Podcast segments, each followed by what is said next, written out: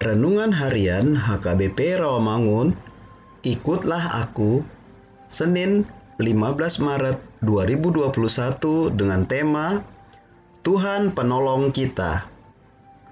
Bacaan kita pagi ini tertulis di dalam Keluaran pasal 15 ayat 22 sampai 27 dan bacaan kita malam ini tertulis di dalam Ibrani pasal 3 ayat 1 sampai 6.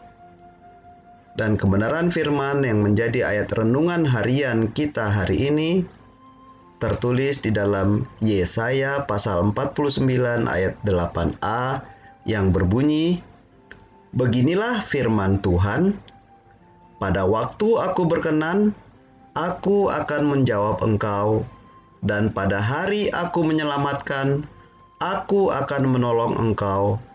Aku telah membentuk dan memberi engkau menjadi perjanjian bagi umat manusia.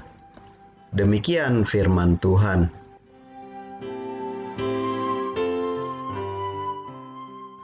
Tuhan pasti menjadi penolong bagi kita. Namun, sering kali kita yang meninggalkan Tuhan Kemudian kita berkata bahwa Tuhan telah meninggalkan kita. Dalam menyatakan tindakannya, dia pasti berhasil menyatakan penyelamatan. Penyelamatan itu adalah untuk semua umat manusia yang sedang berada dalam kungkungan keberdosaan. Mereka lapar dan haus akan kegersangan hidup karena sedang terpisah dari sumber kehidupan yang sejati. Namun, manusia akan beroleh kelepasan dan kelegaan karena selanjutnya ada ajakan kepada seluruh bumi beserta segala isinya untuk bersorak-sorai karena penindasan akan segera berakhir. Tugas kita selanjutnya adalah menjadikan kehidupan kita bertindak menyatakan pembebasan kepada mereka yang sedang terkungkung dalam keterpurukan dan gerakan pembebasan itu dapat kita nyatakan melalui tindakan pribadi maupun melalui gerakan lembaga-lembaga gereja ataupun melalui program jemaat. Tuhan pasti menolong kita karena telinganya tidak kurang tajam untuk mendengar seruan doa kita dan tangannya tidak kurang panjang untuk menolong kita.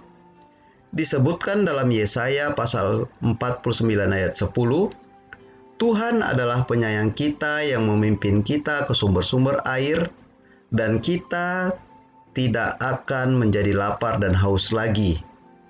Angin hangat dan terik matahari tidak akan menimpa kita. Ini artinya Tuhan menjadi pembela kita dari panasnya dunia ini. Karena itu, yakinlah bahwa Tuhan akan menolong kita hari ini sampai selama-lamanya. Amin. Marilah kita berdoa.